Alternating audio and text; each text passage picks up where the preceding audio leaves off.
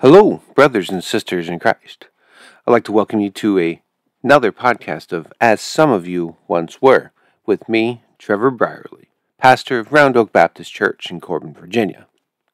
And as we get started here, I wanted to just again welcome you to our study through Romans. If this is your first time listening, we are going verse by verse, going through the entirety of the book of Romans. We are now on chapter three.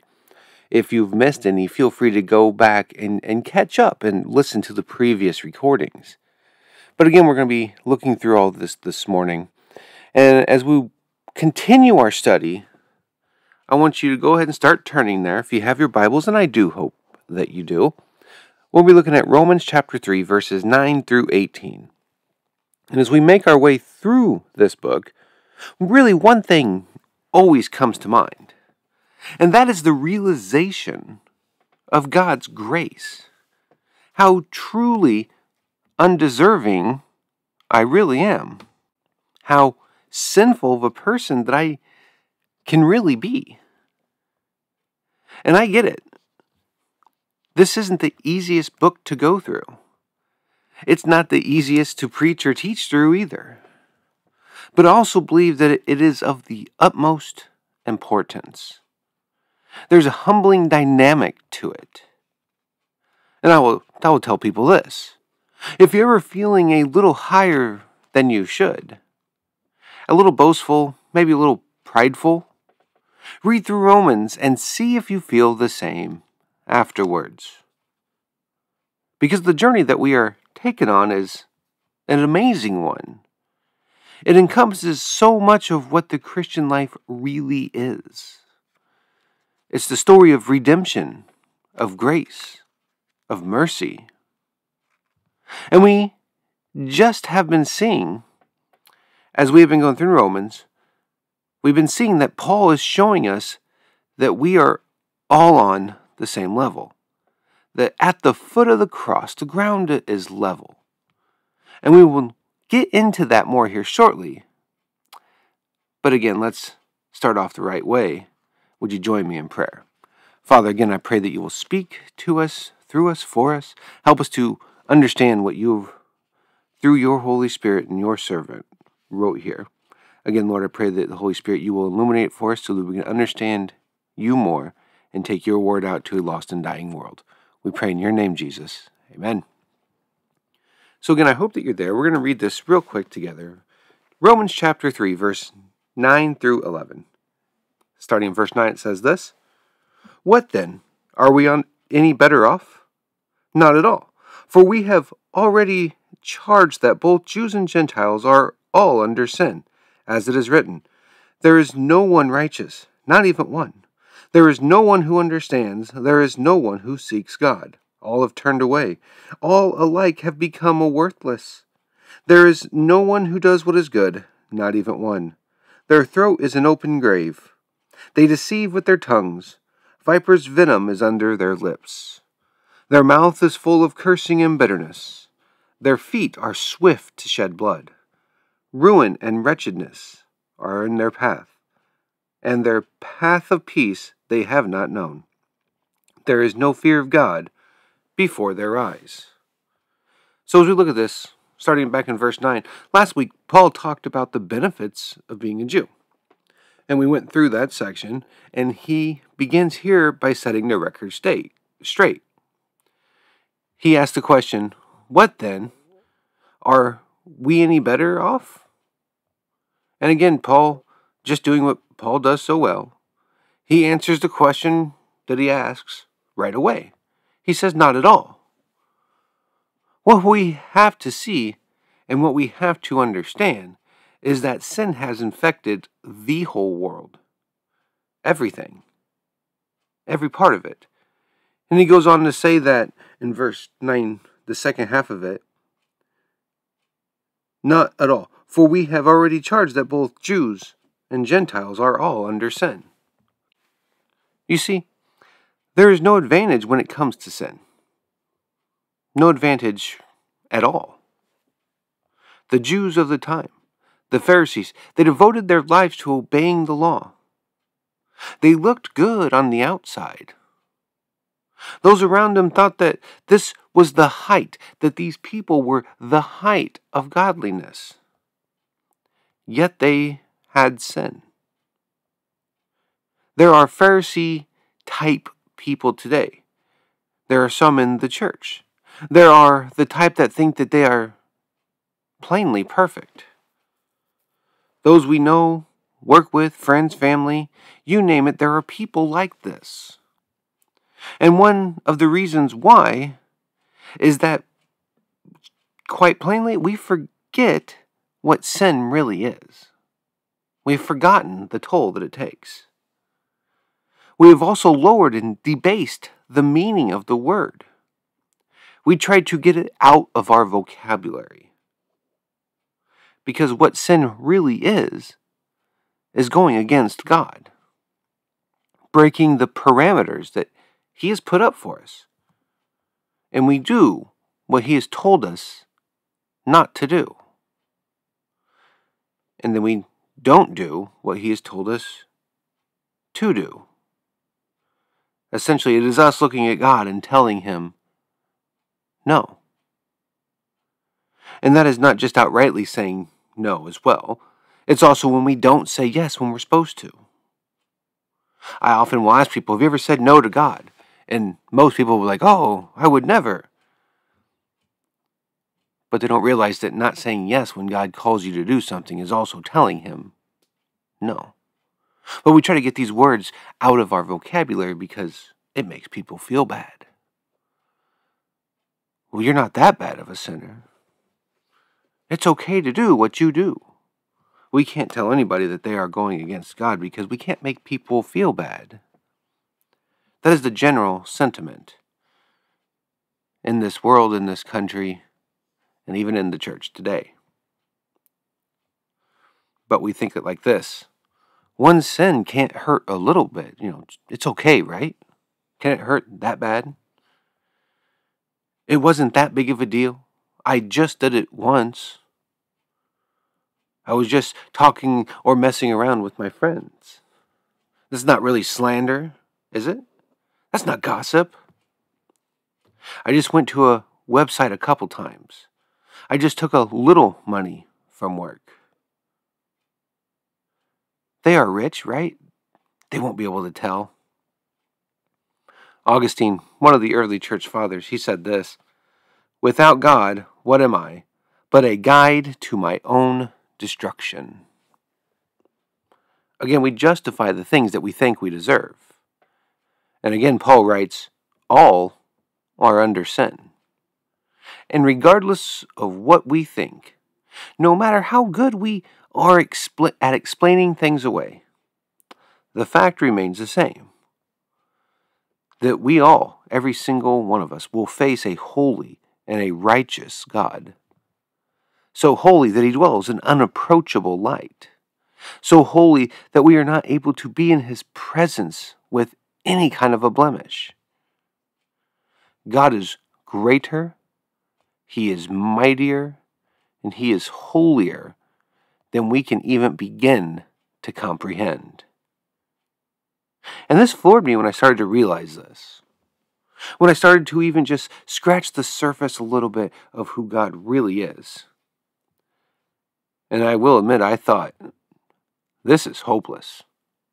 For Trevor, this is hopeless. God is so holy, and I am so tainted with sin. I have grieved God by the wicked things that I have done, and will continue to do. But let me tell you this. That is not a bad place to be. And I'll tell you why in just a minute. Let me tell you about it from the other side. If I walked into church, I would burst into flames, right? Or lightning would strike me. We've all heard people say those things. Some of us might even have said them ourselves at one point or another. But you know what that is? That is pride. We think that we are so good at being so bad. Let me tell you how cool I am. Let me tell you about all the stuff that I've done. We think that some things are bad And we just shouldn't do them, right? Just on a level. Or at least we have been told that they were wrong. We don't know what sin is, so we joke about it. We make fun of it. We poke fun at these things. We don't take sin seriously at all. Again, Paul writes that we are all under sin, whether we like it or not, whether we believe it or not. No matter how much we think our sin might not count, it does. But now getting to the point where we are actually deeply convicted. At that place where we sit down and we see what is really happening, that we are not able to do this ourselves, where we, yes, feel hopeless, knowing that we're sinners. Again, that is a good place to be. That means that the Holy Spirit is convicting you, that He has convicted me. The realization that it was of nothing that I could do, right? The regret, the hurt of knowing what I had really done. Having God show you who you really are. And that knowing that I am a sinner. Quite frankly, that has to happen. It has to happen. The realization that I have sinned against a holy God is the first step in repentance. And if I don't know this, if we don't know this, if we don't know that we are sinners, then why do we think that Jesus died for us? Because Jesus died for sinners. Period. And then we get through all that. And Paul shows us repeatedly who we are. Verse eight, or excuse me, ten through eighteen, as we look at where he quotes from the Old Testament. Again, Paul quotes these few things here. One, showing us that this is nothing new. We have always been sinners. And two, the second reason, is that this is from God's Word. He is not just pulling this out of thin air. He is not making this up as he goes. I want to read this again. I really want this to set in with all of us. Because what we tend to think often is the opposite of what God's Word says. So let me read this. Again, there is no one righteous, not even one. There is no one who understands. There is no one who seeks God. All have turned away. All, all alike have become worthless. There is no one who does what is good, not even one. Their throat is an open grave. They deceive with their tongues. Venom viper is under their lips.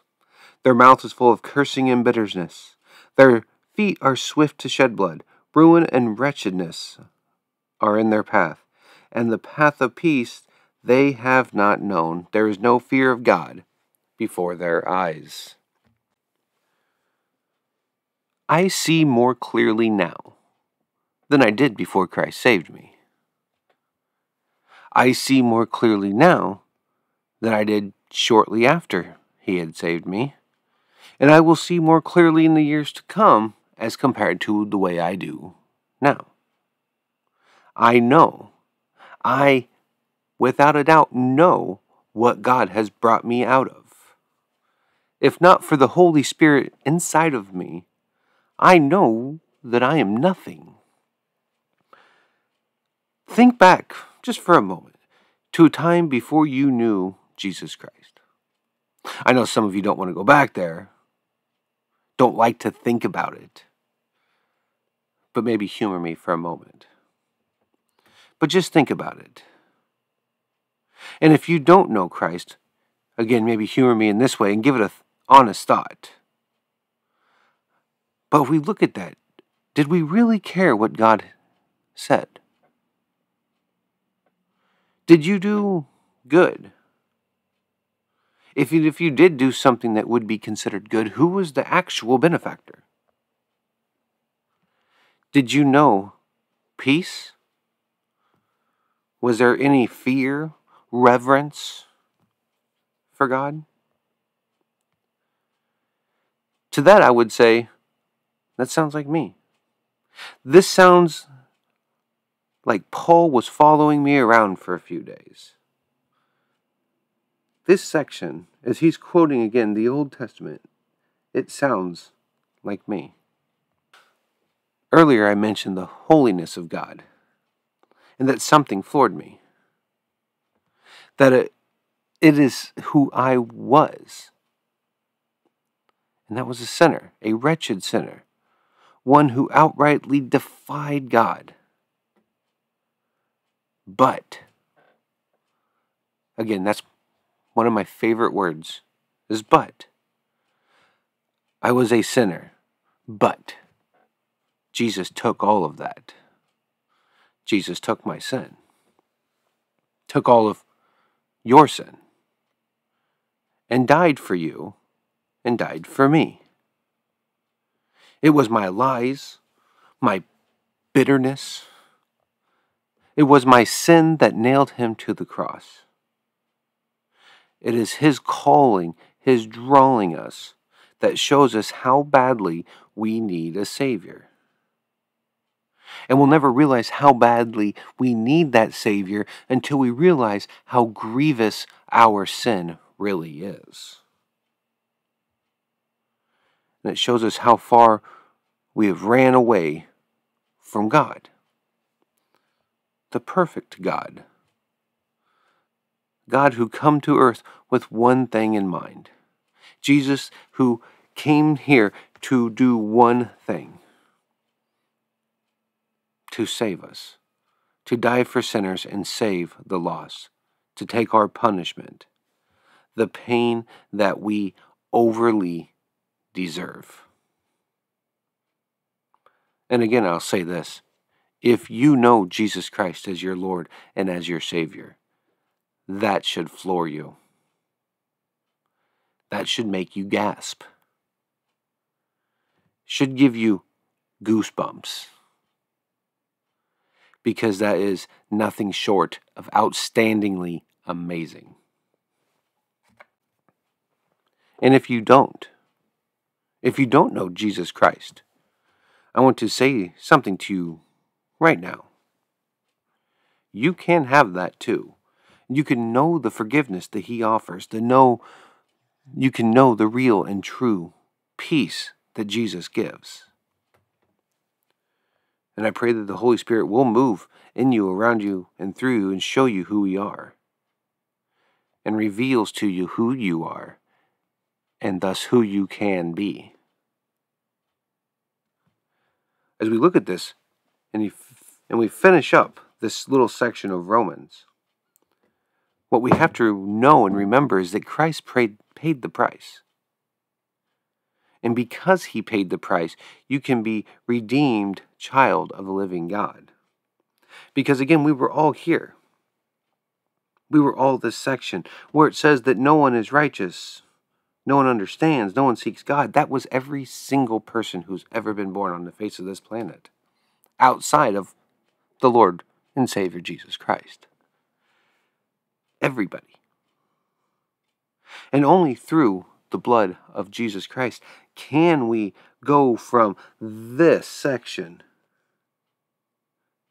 to actually being redeemed in Jesus Christ. There's no other way. The more we look past and slander or try to write off things or get what we want or manipulate Scripture, the more we still prove that this section, that these verses ten through eighteen are absolutely correct. Because we seek ourselves more than we seek anything else. And that's a hard place, a scary place, a very slippery slope.